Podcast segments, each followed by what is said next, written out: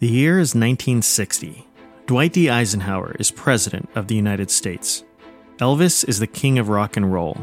The most popular movie in the theaters is Ben Hur. The most popular book is To Kill a Mockingbird. The Andy Griffith Show premiered its first episode. Gas is 25 cents a gallon. The year marked the end of the 1950s, a time many Americans would later remember with a sense of nostalgia. It was an era of relative peace and prosperity. The men and women who grew up during the Great Depression and helped defeat Nazism and fascism in World War II had gotten married, settled down, and started families. America had a booming middle class. But it was also a time that foreshadowed great change in America. In the South, more and more African Americans and civil rights activists were challenging the region's practice of segregation, holding sit ins at restaurants. Nationwide, the FDA approved the first oral contraceptive pill. 90% of American households now have televisions, bringing world events right into their own homes. These developments represented the beginning of dramatic change that would alter the social fabric of America for the rest of the decade. The change was not limited to the culture. Americans also felt a sense of unease when it came to international events. Since the end of World War II, 15 years earlier, the United States had risen to become the most prosperous, powerful nation in the world, as well as the leader of the free world. It was the international beacon of freedom. But the country was also engaged in a global struggle against the communist world, led by the Soviet Union. Both superpowers, the United States and the Soviet Union, dominated the geopolitical landscape and competed for influence over various regions throughout the world. Looming over this conflict was the specter of nuclear war. Both nations tried to outdo each other in terms of power and influence, but feared that if they pushed each other too far, nuclear Armageddon might be the result. Presidents Harry Truman and Dwight D. Eisenhower led the nation through the first decade and a half of this conflict, this Cold War. In our previous episodes, we covered their efforts to confront communism and the fine line they had to walk between containing Soviet expansion and preventing nuclear war. It was a delicate balance which required exquisite statesmanship and nerves of steel. In the case of Dwight D. Eisenhower, his long experience as the victorious general during World War II and as the commander in chief of the North American Treaty Organization, or NATO for short, convinced many Americans that he could be trusted to maintain that balance that he would act responsibly with the nuclear codes and with America's security. But Eisenhower was about to leave office. At almost 70 years old, he was already the oldest president the country ever had up to that point, and was at the tail end of his two terms in the White House. In his place, America chose a man who, in many ways, couldn't have been any more different from the great World War II general. He was a 43 year old senator from Massachusetts, John F. Kennedy. When Eisenhower was first elected eight years earlier, he had been on the national stage for years. He was a tested and proven statesman. In 1960, Kennedy was still the junior senator from Massachusetts. His seven years in the U.S. Senate and his previous six years in the House had been unremarkable. He had no major pieces of legislation to his name. He came from a wealthy and politically connected family, but some felt that he was nothing more than a rich, opportunistic playboy. He had made headlines in 1958 for authoring a book of short biographies describing acts of bravery and integrity by eight U.S. senators, titled Profiles in Courage. The book won the Pulitzer Prize, but there's still debate today as to how much of the book he actually wrote. During his campaign, he said only in vague terms about what he would do if he were president. But when Kennedy had a pulpit, he could speak in ways that inspired millions, in ways that no other prominent American politician could. He was youthful, articulate, handsome, and dynamic. He embraced the role of cold warrior, and he claimed that Eisenhower had failed to lead the nation effectively in the struggle against communism. He had been a war hero in World War II, commanding a patrol boat that was struck by a Japanese destroyer he heroically led his men through shark infested waters and was later cited for heroism. His family had a long record of success. His father had been a prominent member of Franklin D. Roosevelt's administration. His grandfather had been the mayor of Boston. He had a beautiful wife who was just 30 years old and two very young, beautiful children. In 1960, the American people were given a choice between Kennedy and President Eisenhower's vice president, Richard Nixon. Kennedy won in one of the narrowest elections in American history. In doing so, the American people were truly turning a page. Americans loved Eisenhower, but they were entering a new decade, and they were craving what they believed to be more energetic leadership. In JFK, they saw a man who they believed could infuse their nation with energy. They entrusted Kennedy with their nation's future. In doing so, they were giving the nuclear codes to a largely untested leader, expecting him to walk the fine line between containing the Soviets and preventing nuclear war. How he handled this awesome responsibility is the subject of this episode of This American President. I'm Ken Harbaugh, host of Warriors in Their Own Words, a podcast that presents the unvarnished, unsanitized truth of what we have asked of those who defend this nation. As a country, we need these stories more than ever. Stories from Americans who have borne the battle, including 30 year old remastered interviews with veterans from World War I recounting their time in the trenches of Europe and with veterans from World War II, Korea, Vietnam, and from our most recent conflicts in Iraq, Afghanistan, and other battlefields Americans may never have heard of. Hear their stories by listening to Warriors in Their Own Words wherever you find podcasts.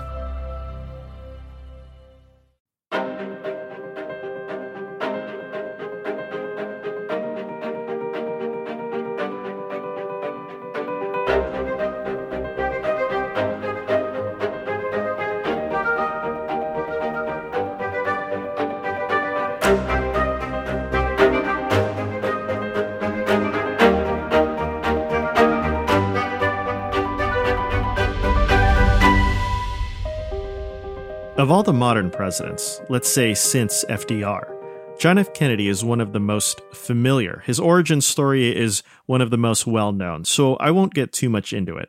For a brief rundown, he was born to a wealthy Catholic family, the second of nine children. He was a sickly boy and a bit of a class clown, always getting into trouble for pranks and hijinks. In contrast, his older brother Joe was the star of the show, and the one their father was grooming to be president one day. JFK, or Jack as his family called him, was always coming up second to Joe. Joe was the better athlete and got better grades. The Kennedys went to the best schools and lived in luxury, but their father, Joe Sr., instilled a sense of hyper competitiveness in his children. Although he was a lazy student, Jack developed an interest in foreign policy, and when he went to Harvard, even authored a best selling book, Why England Slept, critiquing the United Kingdom's foreign policy in the run up to World War II. In the war, Jack became a hero, as I said earlier, but his brother Joe also served his country in that war. He was a pilot and was killed during a dangerous mission. When that happened, the course of Jack's life was altered. Their father, Joe Sr., shifted all his hopes for the presidency to his second son, who was still in his late 20s. Joe Sr. later said, quote, I got Jack into politics. I was the one. I told him Joe was dead and that it was therefore his responsibility to run for Congress. He didn't want to.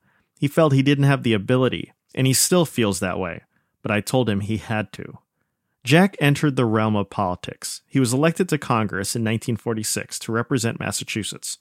In 1952, he won a surprise victory against Republican Henry Cabot Lodge and became the junior senator from Massachusetts.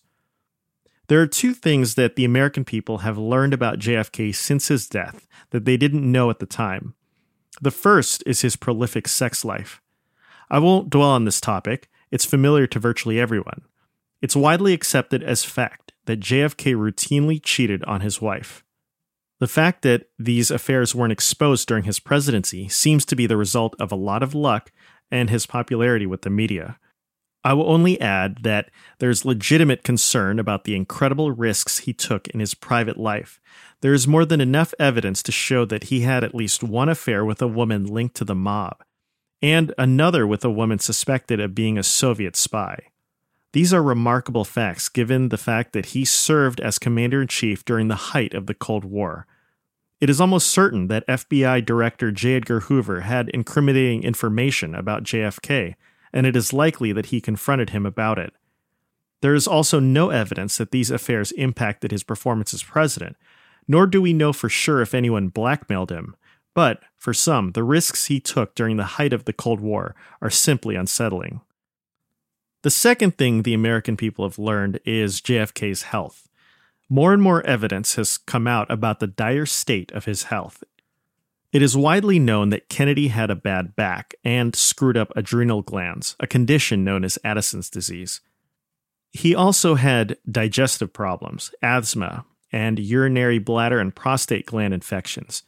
He was near death multiple times in his life. Scholar James Giglio notes that JFK took seven prescription medications every day, plus sleep sedatives. He took procaine injections to relieve his intense back pain and amphetamines for his adrenal deficiency. These were prescribed by a doctor, Max Jacobson, whom many considered to be a quack. The steroids JFK took for his Addison's disease caused his face to puff up. You can tell if you watch his first debate with Nixon in 1960. It was a well known secret among those specializing in Addison's that JFK had the disease. They could tell by just looking at him. It's very likely that many of these prescriptions increased Kennedy's sexual appetite. Historians have speculated that his lifelong health issues gave him a sense of fatalism. He had been near death several times. In his mind, the feeling that he was destined for a short life may have contributed to the sense that he had to make the most of his years, whether that meant racing to the top of the political ladder or conquering as many sexual partners as possible. Sometimes JFK's back was so messed up that he had to use crutches, and one witness during his presidency said they saw him being lowered into a wheelchair, and another said that he couldn't lean down or pick up a cup of tea set on a low table. His brother Bobby once said that, quote, at least one half of the days that he spent on this earth were days of intense physical pain. His aides and close friends were amazed and inspired at his stamina and the fact that he never complained about his health issues. It's fascinating that while JFK was about the sickliest of all our modern presidents, he successfully cultivated an image of youth and vigor. Again, part of this is probably attributable to the friendly media and his youthful looks. But historians note that for all of his health issues, Kennedy did not allow them to impair his performance as president. The Kennedy years left an indelible imprint on the collective consciousness of the American people. They remember the 1960 presidential debates where Kennedy faced Nixon, appearing tan, cool, and confident, while Nixon was sweaty and brooding. They remember his glamorous family, as well as the controversies and tragedies that engulfed their lives. The Kennedys were both loved and hated. In a PBS documentary on the family, the narrator says that for many Americans, they were what they aspired to be, but to others, they were a tribe who played by their own rules and got away with it. They were descended from Irish immigrants. Their father, Joe Sr., was a ruthless businessman who was a wolf of Wall Street in the 20s and had a chip on his shoulder because of the bigotry he encountered from being both Irish and Catholic. Many historians believe that he was a bootlegger during Prohibition. Joe Sr. also dabbled in producing movies in Hollywood. At one point, he was said to have had an affair with one of the great Hollywood actresses of the time, Gloria Swanson, possibly setting a pattern for his sons. In a very disturbing incident, Joe Sr. had one of his daughters, Rosemary, lobotomized for reasons that historians still debate. Some believe it was because of perceptions within the family that she was slow mentally.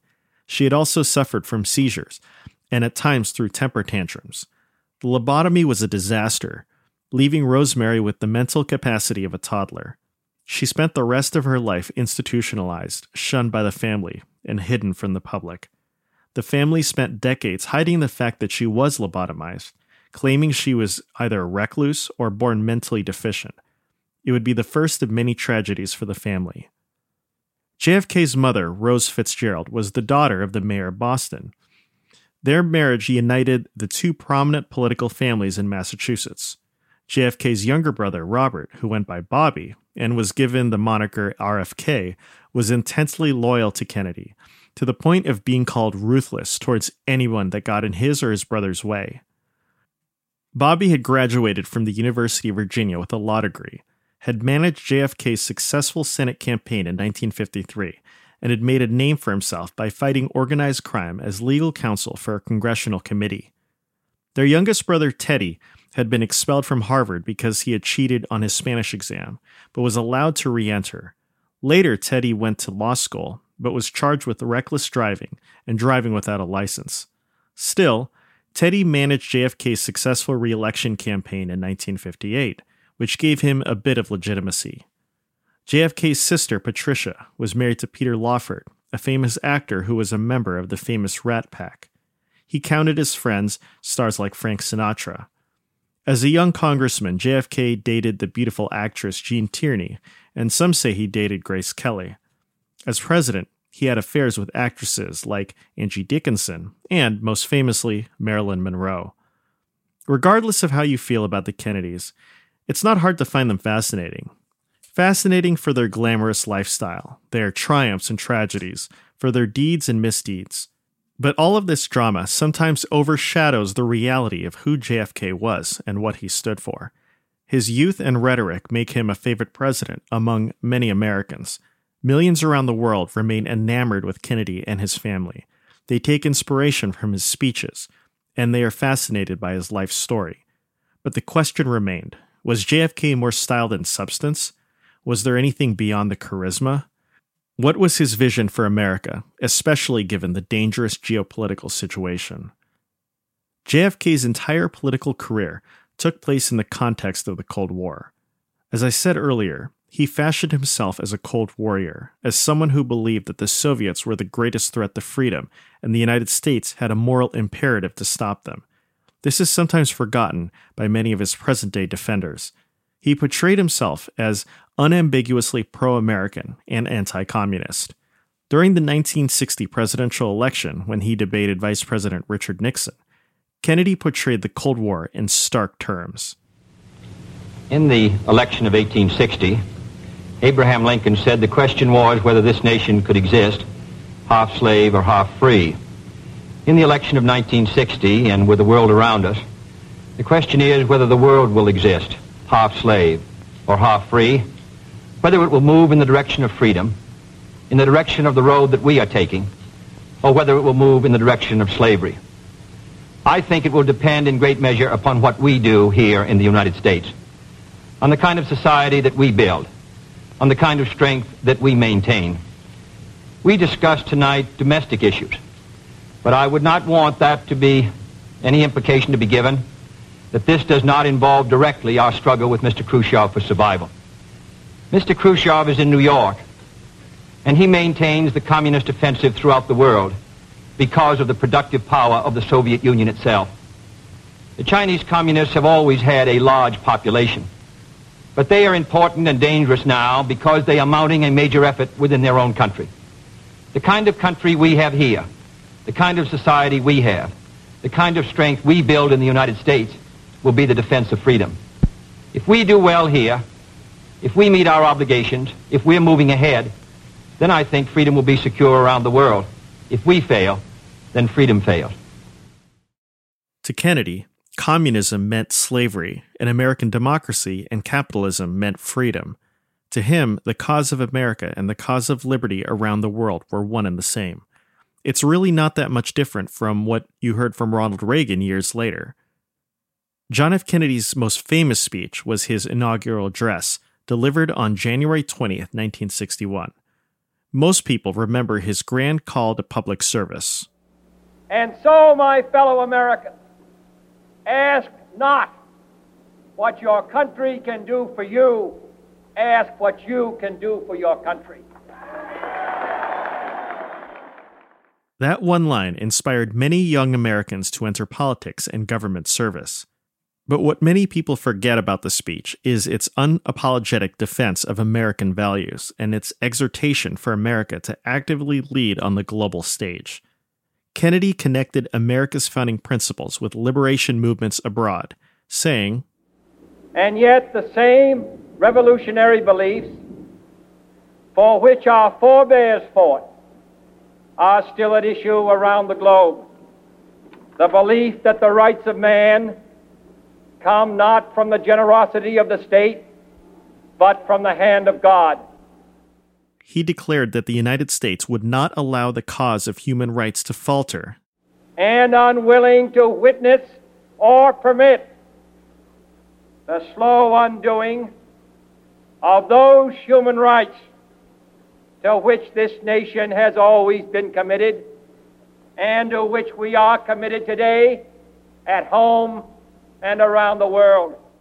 He committed America, and specifically his generation, to the worldwide defense of freedom. In the long history of the world, only a few generations have been granted the role of defending freedom in its hour of maximum danger. I do not shrink from this responsibility. I welcome it. He declared that the United States would be willing to pay the highest price possible to see freedom spread around the world. Let every nation know, whether it wishes us well or ill, that we shall pay any price, bear any burden, meet any hardship, support any friend, oppose any foe to assure the survival and the success of liberty. He warned America's allies about appeasing tyrants. It was the lesson the world learned in the run up to World War II, when the Western European nations attempted to placate Hitler in the hopes that he wouldn't continue with his aggression. Kennedy was telling the American people that he did not intend to appease tyrants. In this context, he meant the communists. But we shall always hope to find them strongly supporting their own freedom. And to remember that in the past, those who foolishly sought power by riding the back of the tiger ended up inside. That isn't all he said in his speech. He also mentioned the United Nations as, quote, our last best hope in an age where the instruments of war have far outpaced the instruments of peace. He affirmed the need to negotiate with America's adversaries and to forge arms control agreements. But the vast majority of the speech was a call to active, even aggressive American leadership in the world. It explicitly recognized the Cold War as a struggle between freedom and tyranny and identified the United States as being on the morally right side of that struggle. Those who view this speech merely as a call to public service miss Kennedy's larger point. JFK's words reject those who question whether America plays a positive role in the world, or whether it should play an active role at all, i.e., that it should, quote, mind its own business. John F. Kennedy was obsessed with foreign policy, at the expense of domestic policy. Historians often categorize individual presidents by whether they focus more on foreign policy or domestic policy. JFK's Vice President, Lyndon Johnson, would later be considered a domestic policy centered president, especially with his focus on the Great Society programs. Kennedy was unambiguously a foreign policy president. When talking about a foreign policy crisis, he once said, and I'm going to use sanitized language here, quote, it really is true that foreign affairs is the only important issue for a president. Who gives a crap if the minimum wage is $1.15 or $1.25 in comparison to something like this?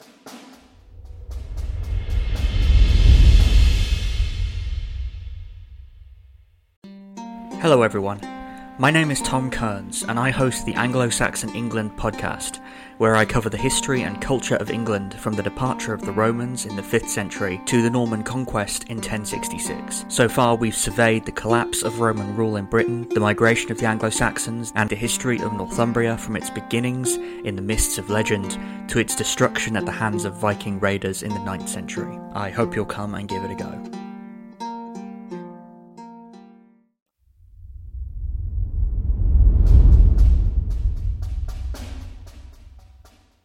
In our previous episodes, we covered Presidents Truman and Eisenhower and their approaches to the Cold War.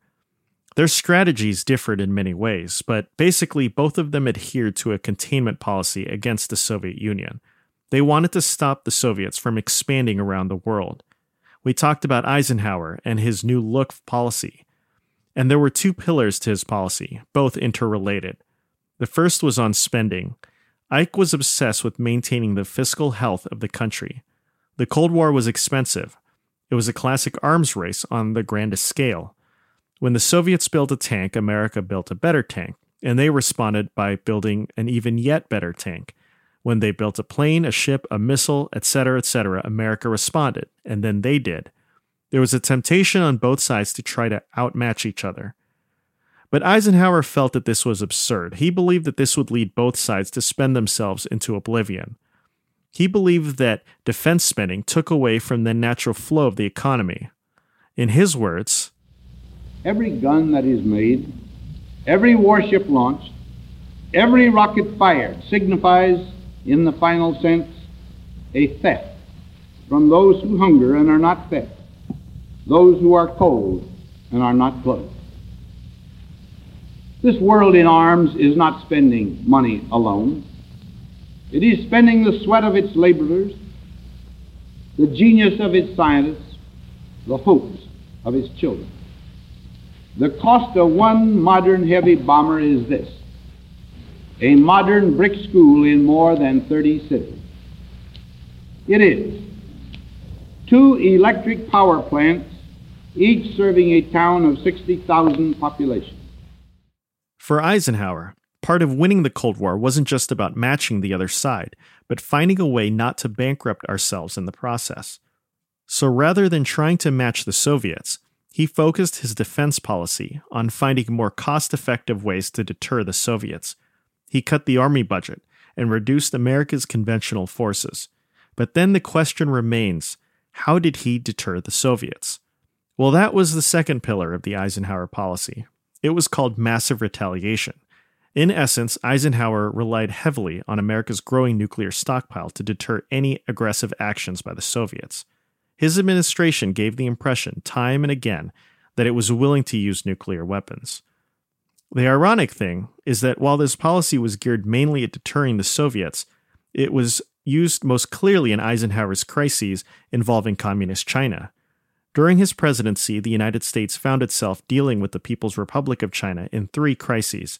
The first was during negotiations to end the Korean War, and the latter two involved Taiwan.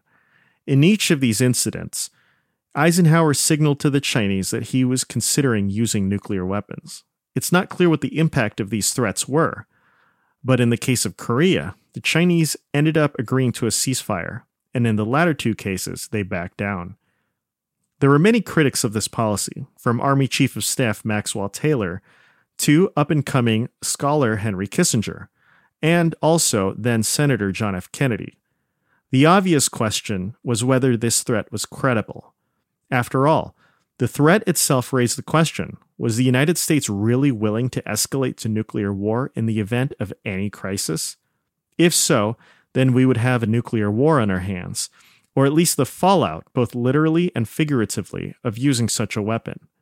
If Eisenhower was bluffing, wasn't he vulnerable to being exposed? Might America's credibility be damaged with his bluff being called? These were reasonable questions, and President Eisenhower faced them throughout his presidency, but he never wavered. He maintained that massive retaliation was the only way to keep the peace, to prevent war.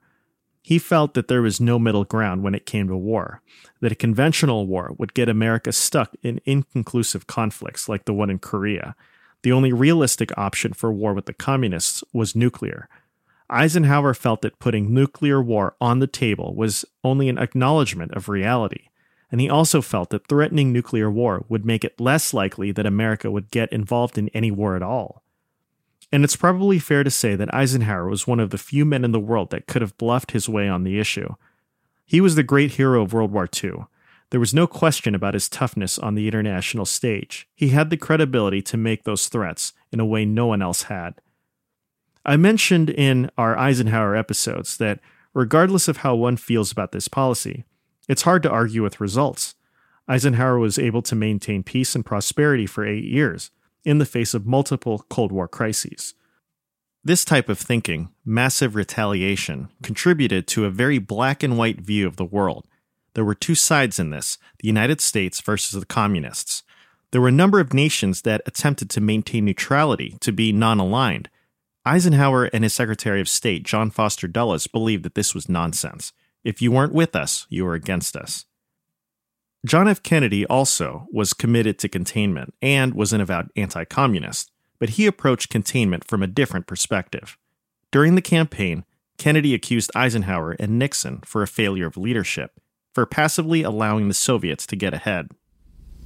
I believe that this is a great country, but I do believe it can be a greater country. This is a powerful country, but I think it can be a more powerful country. My chief disagreement with the Republicans in this campaign is that they have had too little faith in the development of this country. I think we can do better.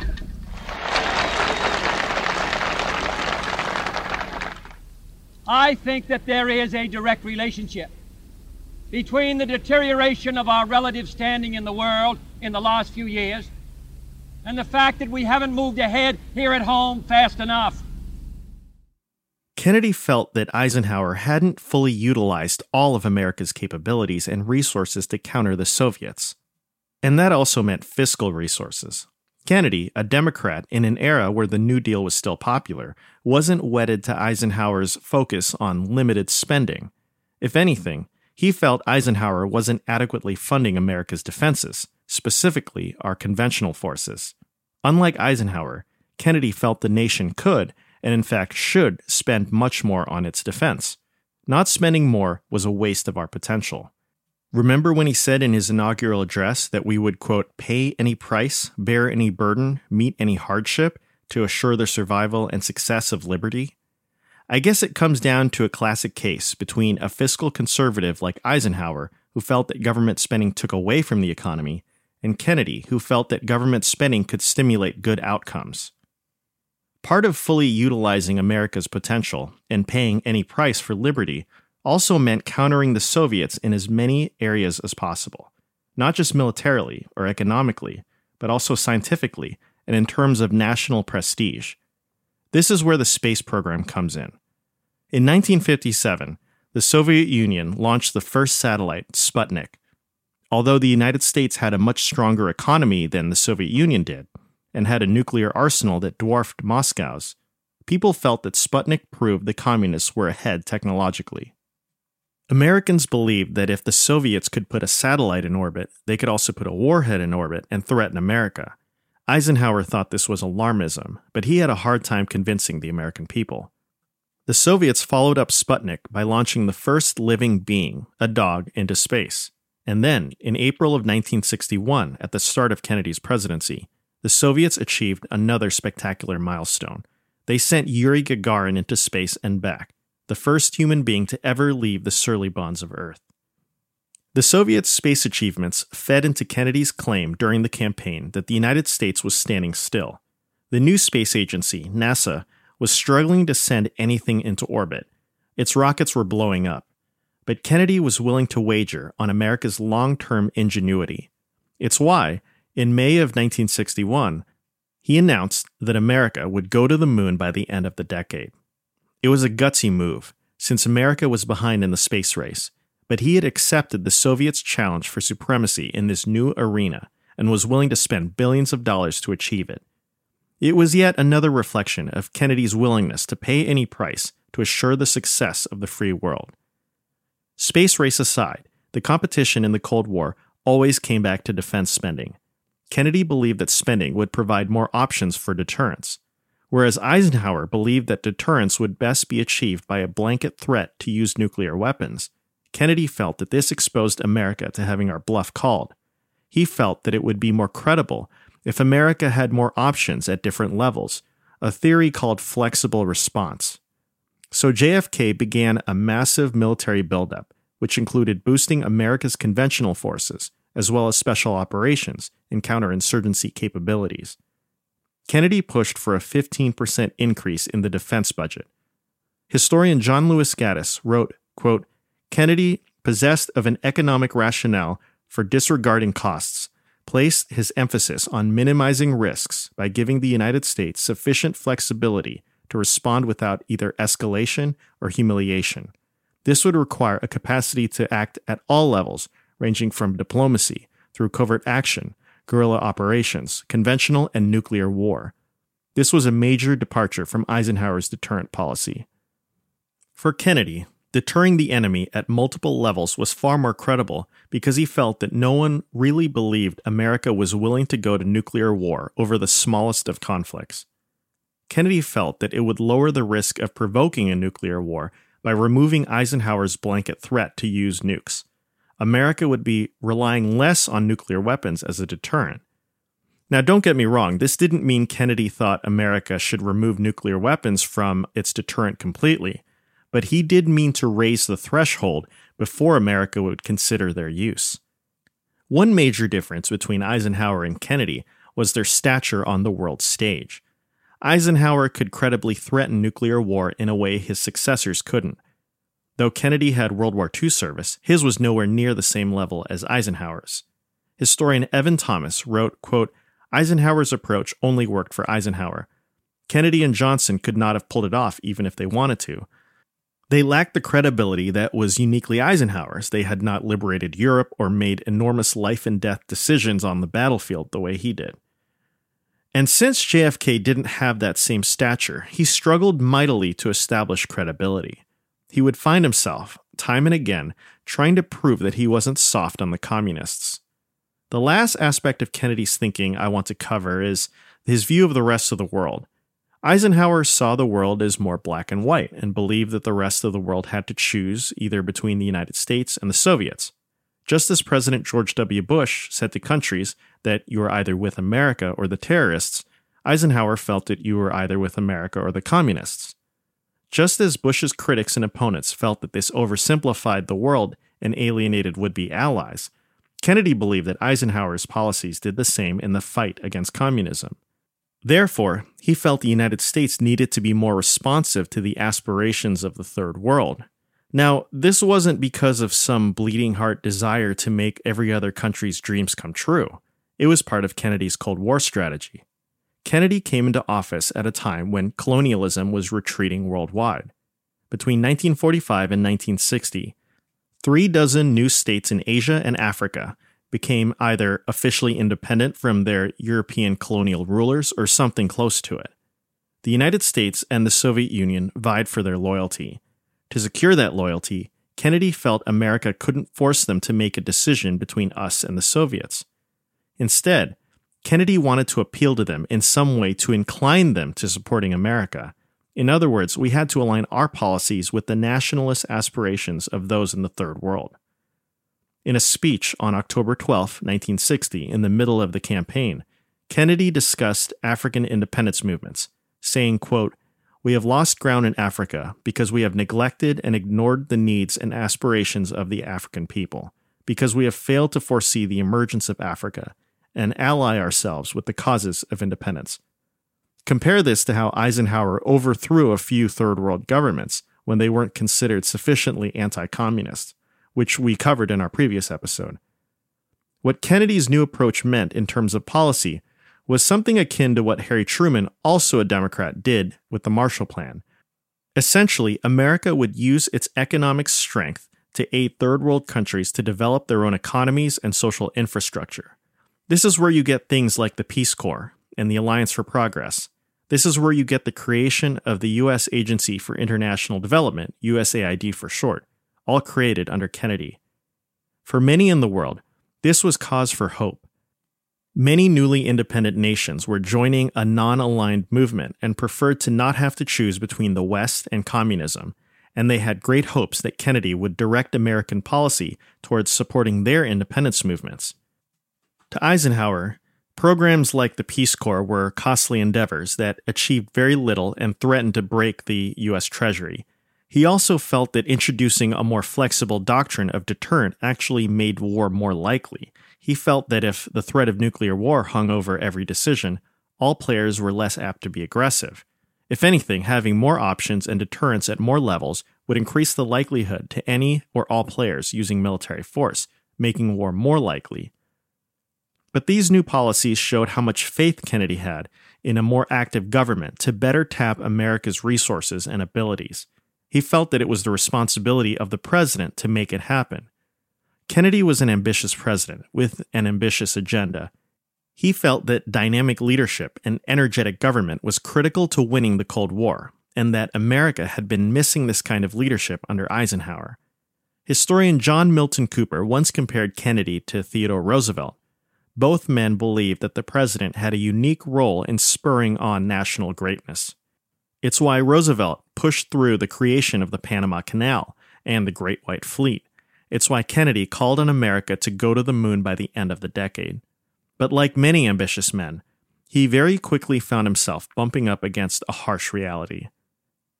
Kennedy may have wanted to align American foreign policy with the hopes of the Third World. But those hopes found their limits just 90 miles away from the American shoreline. In 1959, the autocratic Cuban president Fulgencio Batista was overthrown and Fidel Castro took power. Although Castro had not initially described himself as a communist, he began nationalizing industries and aligning with the Soviet Union. Americans were alarmed it seemed like the Soviets were on the march. Just a few years earlier, in 1957, the Soviets had conquered space. Now they had a friendly regime right on America's doorstep. Then President Eisenhower was a major proponent of what was called the domino theory, which basically said that the fall of one country to communism would lead to the fall of more countries. So he embargoed Cuba and authorized a covert CIA operation to overthrow Castro. By the fall of 1960, in the thick of the presidential election, the CIA was working with U.S. Marines to train Cubans who had been exiled from the Castro regime. They were being trained to launch an amphibious invasion to topple Castro. Early on, when it wasn't clear whether Castro was pro or anti communist, then Senator JFK initially thought Castro might be one of those third world freedom fighters and someone the U.S. could cultivate a relationship with. But when Castro's pro Soviet sympathies were revealed, Kennedy changed course. He started to attack Eisenhower and Nixon for, quote, losing Cuba, for being passive as the communists spread into the Western Hemisphere. At the same time, after Kennedy's election in November 1960, when the Eisenhower administration prepared to hand over power, the plot to overthrow Castro started to fizzle out. Eisenhower's National Security Council warned that even if Castro was toppled, it wasn't clear who would replace him. The day before Kennedy was inaugurated, on January 19, 1963, he met with outgoing President Eisenhower. Despite all of the doubts about the Cuban operation, Eisenhower recommended that JFK approve it once in office. Eisenhower was a wily statesman. Historian James Giglio speculates that by doing this, Eisenhower could claim some credit if the operation succeeded, while still being able to disavow it if it failed. Now, Kennedy had a different management style from Eisenhower's. Eisenhower was a general, and he established a clear chain of command. He delegated tasks authoritatively and made strong use of the bureaucracies at his disposal. Kennedy was much more informal. He hated bureaucracies and processes and relied on a small group of advisors. Rather than delegate, he centralized control of his foreign policy. His closest advisor was his brother Bobby, who he had made Attorney General of his administration. Few attorneys general had ever had a wider portfolio. He involved himself in political and foreign policy decisions. But this early on in the administration, Bobby wasn't involved in the operation to overthrow Castro. The CIA plot continued under Kennedy, but this time he didn't have the benefit of alternative advice from proper bureaucratic channels. JFK sent an informal observer, a colonel named Jack Hawkins, to Central America where the CIA was training the Cuban exiles so that Hawkins could get more information on what was going on. Hawkins reported to Kennedy that the plot would succeed. The CIA ran the plot exclusively. The military, the Joint Chiefs, the Pentagon, none of them were really involved. JFK was not inclined to challenge the CIA. He was said to have been in awe of the agency. Under Eisenhower, the CIA seemed to be everywhere in the world, silently undermining communism. Kennedy didn't think he had to question their advice. A number of very credible people warned Kennedy against the operation. Harry Truman's Secretary of State, Dean Acheson, was concerned that the Cuban rebels would be outnumbered by Castro's forces. Senator William Fulbright feared the invasion would appear to the world as an over aggressive move by the United States. Ambassador John Kenneth Galbraith thought it was too risky. Kennedy wanted to minimize the appearance of American involvement, giving him plausible deniability and make the invasion look like it originated with the Cuban rebels, so he reduced the CIA's operational role. The United States commenced an initial airstrike against Castro's defenses on April 15th. The invasion of the Bay of Pigs in Cuba began on the 17th. What ensued was one of the biggest foreign policy blunders in American history. Once the airstrikes began, American involvement was obvious. The invasion force of 1,400 Cuban rebels found themselves confronted by tens of thousands of Castro's men. The United States had underestimated the strength of his forces. By April 18th, it was clear that the invasion was failing. JFK canceled further airstrikes. He felt that the only way to salvage the operation was for the United States to take full control, and he wasn't willing to do that. Now, there's some dispute here about the events. Kennedy aide Ted Sorensen maintained that JFK reinstated the airstrikes, but bad weather rendered them ineffective. Either way, the new president had waffled. He had shown fatal indecision in the midst of a military operation. The CIA was beside themselves. CIA Director Allen Dulles felt that the cancellation was the cause of the invasion's failure. But the CIA officer in charge of the invasion, Richard Bissell, disagreed with Dulles. He felt that the plan was doomed from the start because the CIA had underestimated Castro's forces. Either way, when it was all over, about 1,200 of the rebels had been captured, and almost 500 were killed or wounded. Kennedy's efforts to hide American involvement had totally failed. He had lost all claim to plausible deniability. Just three months into his presidency, Kennedy had an embarrassing failure on his watch. It was a crushing blow for the new president. He felt personally responsible for the deaths of hundreds of rebels and the capture of thousands more. The invasion had alienated the world community, especially Latin America, where the United States was denounced as an imperialist nation. It also worried European allies, who wondered if America had the resolve or capability to stand up against the Soviets. In an era like the Cold War, it appeared to show a chink in the armor in the face of strong opposition from the Soviet Union. Some historians believe that the Bay of Pigs failure led Soviet leader Nikita Khrushchev to see Kennedy as a weak amateur president. In the midst of the crisis, a humbled Kennedy turned to the man he had implicitly criticized for over a year, but a man who, more than anyone else, was able to offer some wise counsel his predecessor, Dwight Eisenhower. After all, if anyone knew how to plan an invasion, it was Eisenhower. Just days after the failure, he and Eisenhower met at the president's getaway in Camp David. According to historian Evan Thomas, Kennedy lamented to Eisenhower that, quote, somewhere along the line I blundered. He noted that, quote, everyone approved the JCS, the CIA, my staff.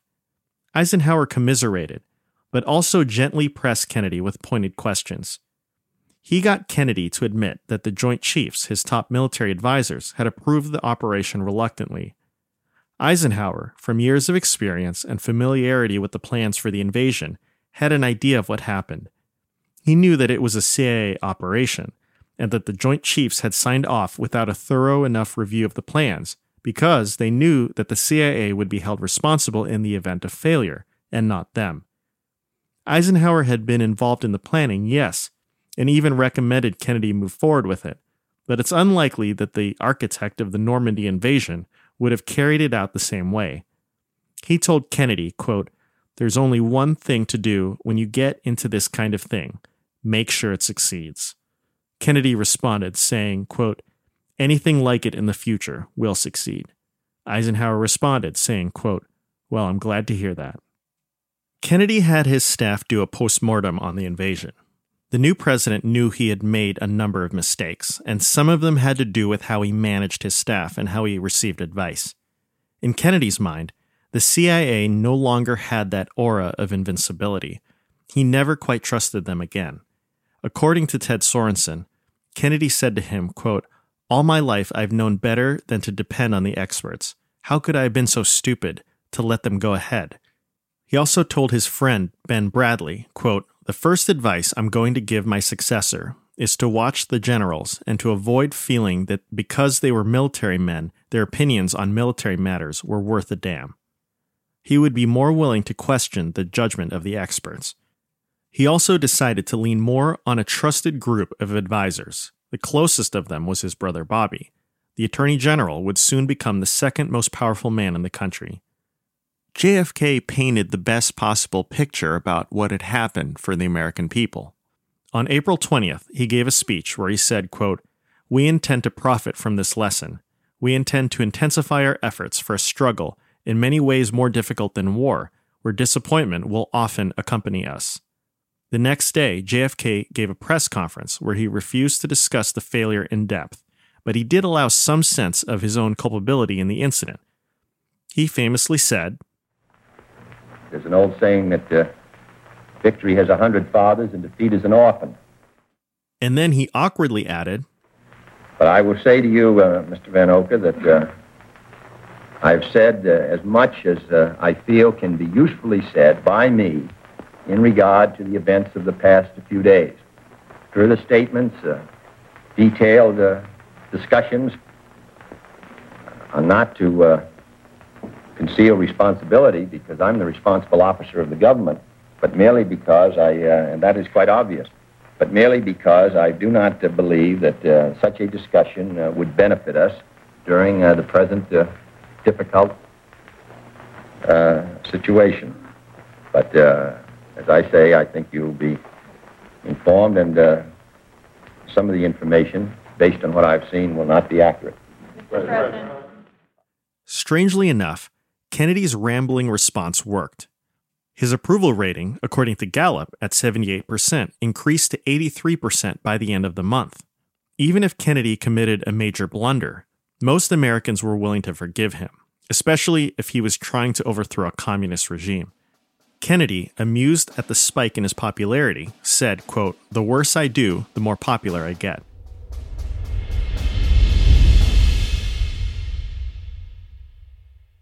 I'm Ken Harbaugh, host of Burn the Boats from Evergreen Podcasts. I interview political leaders and influencers, folks like award winning journalist Soledad O'Brien and conservative columnist Bill Kristol, about the choices they confront when failure is not an option. I won't agree with everyone I talk to, but I respect anyone who believes in something enough to risk everything for it. Because history belongs to those willing to burn the boats. Episodes are out every other week wherever you get your podcasts.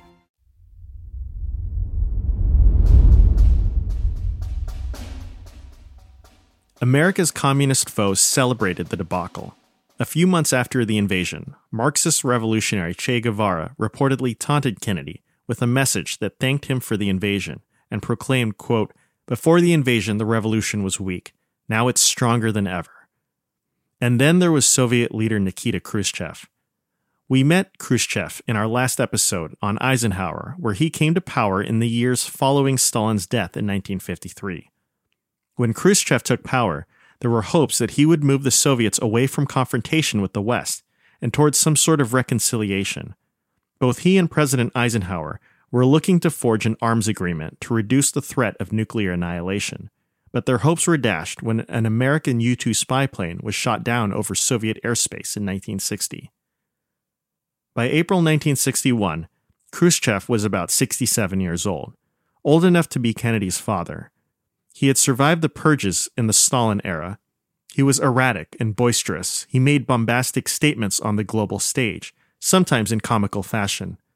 Twice, he had issued threats for the United States and its allies to vacate West Berlin, the hotspot of the Cold War. At the time, both Germany and its capital Berlin were divided up between the Soviet Union and the United States. In both the city and the country, the eastern section was occupied by the Soviets and the western part by the United States and its allies. The problem was that Berlin was in East Germany, so the western sectors in that city were deep in the heart of East German territory, its supply lines vulnerable to Soviet coercion. Khrushchev once crudely said, quote, Berlin is the testicles of the West. Every time I want the West to scream, I squeeze on Berlin. This put Kennedy in a bind. He wanted to show that the United States was committed to defending Berlin, but he also feared that doing so would risk confrontation and perhaps lead to war. He decided that perhaps a meeting with Khrushchev would help ease tensions. A summit in Vienna, Austria was scheduled for early June 1961, less than two months after the Bay of Pigs debacle. Kennedy prepared tirelessly for the meeting. In our previous episodes, we covered conferences between American presidents and Soviet dictators you'll remember that they're usually difficult, frustrating, and fraught with tension.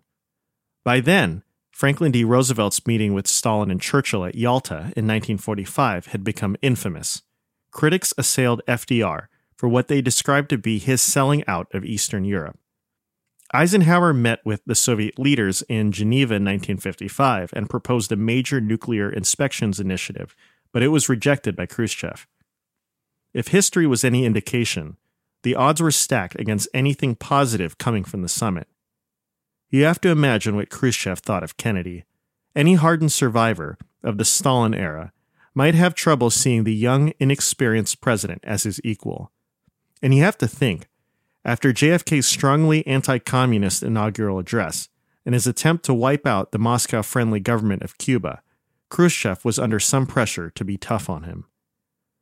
Kennedy's advisers warned him not to allow Khrushchev to draw him into a debate, especially about ideological matters. It would just give Khrushchev an opportunity to unleash his usual hyperbole. But that's exactly what happened. At Vienna, Khrushchev started the summit by lecturing Kennedy, berating the United States for backing, quote, old, moribund, reactionary regimes, while ignoring the hopes of newly independent nations in the Third World he said that the Soviets would not be intimidated by the United States, even if it surrounded the Soviet Union with military bases. JFK hoped to find some common ground by broaching the subject of nuclear war and the need to avoid it. Kennedy later said, quote, I talked about how a nuclear exchange would kill 70 million people in 10 minutes, and he looked at me as if to say, So what? Kennedy's aide, Kenny O'Donnell, said that the Soviet leader was, quote, circling around Kennedy and snapping at him like a terrier, shaking his finger. Khrushchev spent almost all of the summit rhetorically pummeling Kennedy on the world stage. Paul Nitze called the meeting, quote, just a disaster. Khrushchev himself later described Kennedy as, quote, too intelligent and too weak.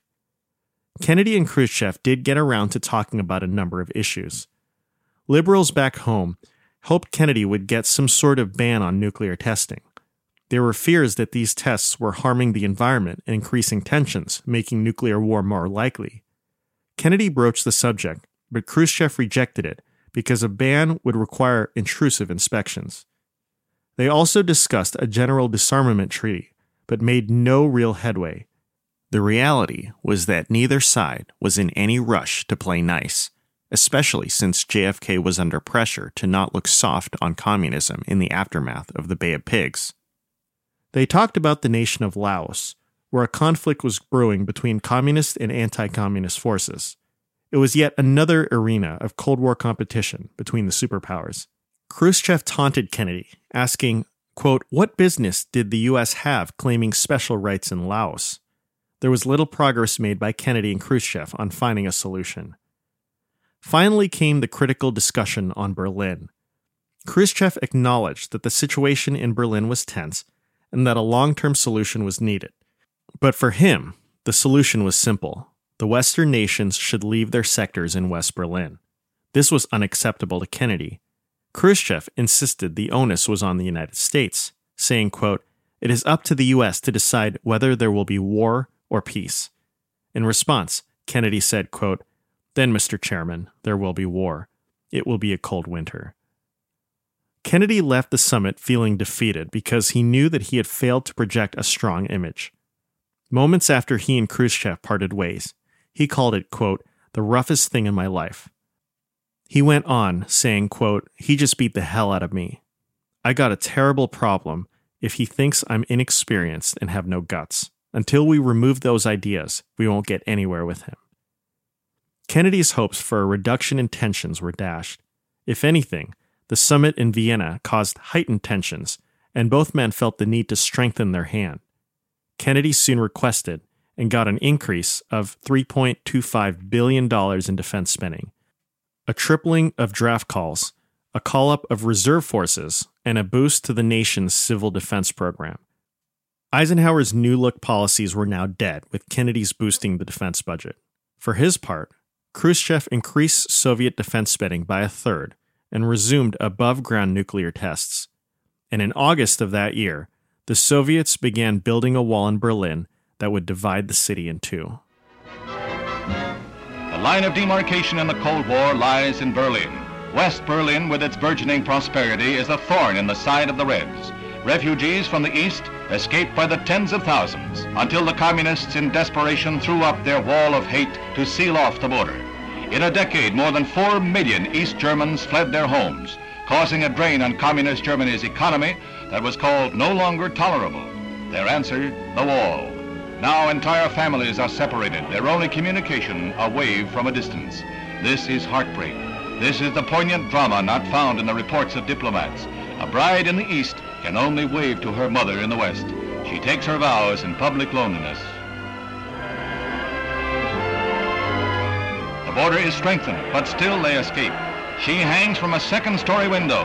The red police try to pull her back. The Westerners try to free their grip.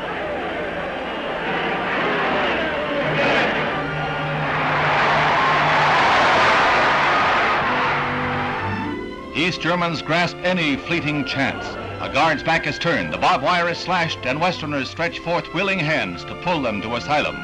They gamble that a sudden rifle shot won't end their dreams, that a slip won't bring disaster. Freedom is man's most prized possession, and it is only for those who love it.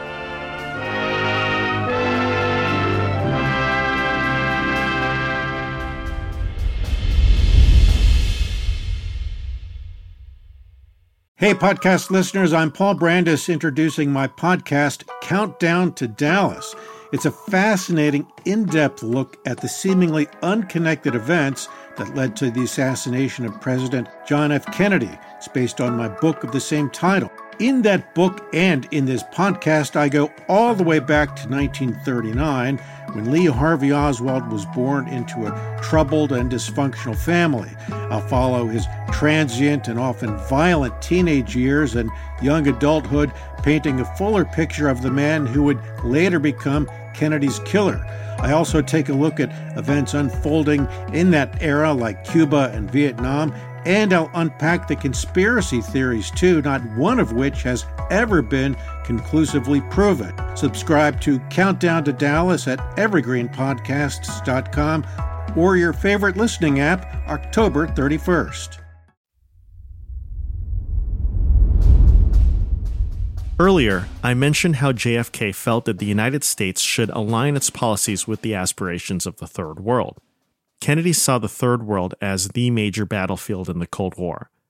And I mentioned how this raised hopes among nationalist movements around the world that Kennedy would be a different president from Eisenhower, that he would reorient America towards their interests. Well, Kennedy had several regions in the world to contend with as the leader of the free world. The Congo was a major problem. In June 1960, the Belgians granted its African colony independence. Unfortunately, they hadn't prepared the Congolese much for independence, with democracy, and not much political infrastructure for self rule. The Belgians also maintained control of the mineral rich province Katanga. Factions within the Congo began fighting. The pro Belgian faction was trying to declare Katanga independent and friendly to Belgian interests. Patrice Lumumba emerged as the leader of the Congolese national movement. He was young, barely 35 years old, and he became Prime Minister of Congo soon after independence. He had asked then President Eisenhower for military support against Belgium, but Eisenhower declined, not wanting to get America involved in a situation where the country seemed to have little interest. Lumumba then reached out to the Soviets for help.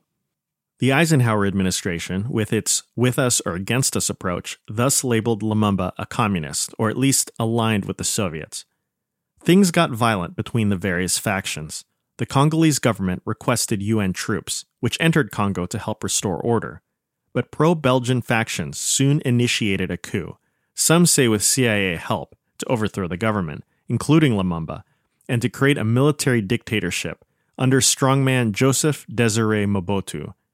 Lumumba was arrested.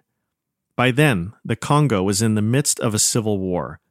Kennedy feared that any instability could give the Soviets a reason for intervening and getting a foothold into Africa. He also knew that his support for Third World nationalism would be put to the test. African nationalists hoped that Kennedy would support the anti Belgian Congolese and press for Lumumba's release. To their disappointment, but perhaps wisely, Kennedy took a cautious approach upon entering office.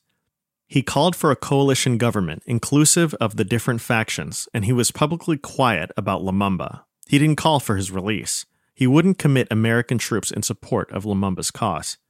Also, he knew that America's NATO allies were Europeans friendly to Belgium. He didn't want to put those countries in a tight spot by supporting one of Belgium's former colonies. Kennedy hoped that the introduction of UN troops could help solve the problem and stop the fighting. African nationalists felt let down by Kennedy's cautious response. In February of 1961, Kennedy got some bad news. Lumumba had been assassinated by Katanga officials under Mobutu. He had been executed by firing squad. Again, some say the CIA was involved. Throughout the next couple of years, fighting continued in the Congo, and power swung back and forth between competing factions. JFK sent a token force in December of 1962 mainly in support of the UN mission. The United Nations was able to suppress the Katanga secession and bring some form of order to the country. The rival groups began negotiations to create a new constitution. Kennedy gambled that the UN forces would be effective, and it paid off. He had focused on keeping the peace in the Congo while avoiding direct intervention. He had succeeded to some extent, but African nationalists were sorely disappointed. They had been hopeful because of Kennedy's campaign rhetoric that he would incorporate their aspirations in American foreign policy. Reality was showing that Kennedy's promises would be hard to fulfill. Since 1954, Egypt had been ruled by one of the major leaders for Arab nationalism and a major opponent of Western colonialism. That leader was Gamal Abdel Nasser. Nasser was at the height of his prestige. He was an icon for unity across the Arab world, a movement that crossed national boundaries. As we learned in our previous episodes, Nasser had a bad relationship with President Eisenhower because of the Egyptian leader's initial neutral stance in the Cold War, his role in the Suez Canal crisis, and his subsequent relationship with the Soviets. As was his wont, Eisenhower saw him as pro Soviet. In 1958, Nasser attempted to make his nationalist dream a reality when he unified Egypt and Syria into the United Arab Republic. By 1961, however, Nasser was becoming disillusioned with the Soviets and feared that the Soviets might sponsor a communist takeover of his own government. Kennedy sensed an opening. Unlike Eisenhower, Kennedy believed that Nasser was a pragmatist, not a socialist leaning ideologue. He hoped that a rapprochement with Nasser could help increase America's influence in the Middle East vis a vis the Soviets. But things quickly got more complicated. In October of 1962, Nasser's supporters stirred the pot in the Middle East. In the fall of 1962, a pro Nasser revolution in Yemen under Abdullah as Salal rose up and toppled the royalist government of Ahmad bin Yahya. Two other major Arab nations, Saudi Arabia, and Jordan feared the spread of Nasserism, so they supported Ahmad's government. Nasser's United Arab Republic dispatched 70,000 troops to Yemen to prop up the pro Nasser forces. Before long, Yemen was in a full scale civil war, with Egypt on one side and Saudi Arabia and Jordan on the other. JFK feared the spread of violence throughout the region. He was also in a bind the U.S. had close relations with Saudi Arabia thanks to their oil reserves, but he also had been courting Nasser. He was now afraid of alienating both sides. Instead, Kennedy tried to split the difference to find a balanced solution. He affirmed the U.S. relationship with Saudi Arabia, writing to its King Faisal, quote, You may be assured of full U.S. support for the maintenance of Saudi Arabian integrity. He tried to get a deal in which all sides would pull out of Yemen, but JFK also tried to show Nasser a sign of friendship, so he recognized the Nasserite rebels as the new Yemeni government. This, not surprisingly, angered the Saudis and the Jordanians. Nasser escalated the conflict. He ordered his military to hit targets in Saudi Arabia, specifically in the city of Najran, right by the Saudi border with Yemen. Kennedy, very much alarmed by these actions, feared the conflict could spread to the broader Middle East. And as always, there were fears that this would lead to a confrontation between the United States and the Soviet Union. Moscow had its own interests in the region. In fact, Khrushchev told the new Yemeni government, quote, any act of aggression against Yemen would be considered an act of aggression against the Soviet Union. As things got worse, Kennedy, remembering American dependence on Saudi oil, then tried to mollify the Saudis. He also hoped to deter Nasser from getting too aggressive.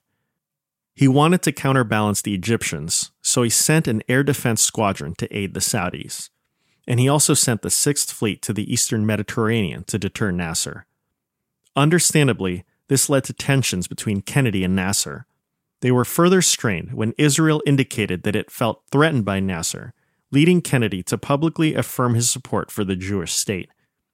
Nasser began turning away from the United States for support and back to the Soviet Union. The Yemeni civil war would continue past Kennedy's presidency to the end of the decade. It would turn into a stalemate that sapped the resources of all involved. By the end of the 1960s, the new Yemen Republic would emerge victorious at a high cost to Nasser and Egypt. The Arab nationalist would later call the entire adventure a miscalculation. Egyptian historians look back at Nasser's adventure in Yemen as their Vietnam. Kennedy began his presidency with the hopes of bringing Nasser into the American orbit. While he managed to keep the crisis from becoming a superpower confrontation, his hopes to strengthen ties with a third world nation once again crashed hard against the realities of geopolitics. Kennedy's challenges were only the beginning. In the fall of 1962, he would face a crisis that would dwarf all others in his presidency. He entered office with great ambitions to rejuvenate the United States and affirm its leadership in the free world. But the presidency would test his abilities far beyond what he could have possibly envisioned. Soon the fate of the whole world would rest on his shoulders. How he handled these burdens under the specter of nuclear war is the subject of the next episode of This American President.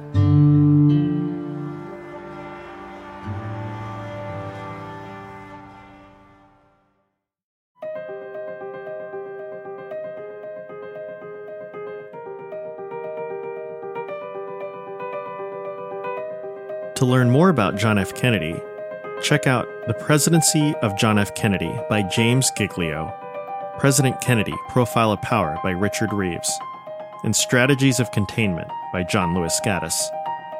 This American President is produced by myself, Richard Lim, and Michael Neal. Special thanks to Jennifer Mazzella for her contributions in producing this episode. If you like what you've been hearing, you can help us by leaving us a five star review on Apple Podcasts or wherever you listen to our show. We are a proud partner of Evergreen Podcasts. Check out evergreenpodcasts.com for more shows you might enjoy. I'm Richard Lim. We're back next time with more This American President. History is complicated. The story of human progress is long, messy, and riddled with controversies big and small. On Conflicted, we dive headfirst into history's most infamous events and contentious figures.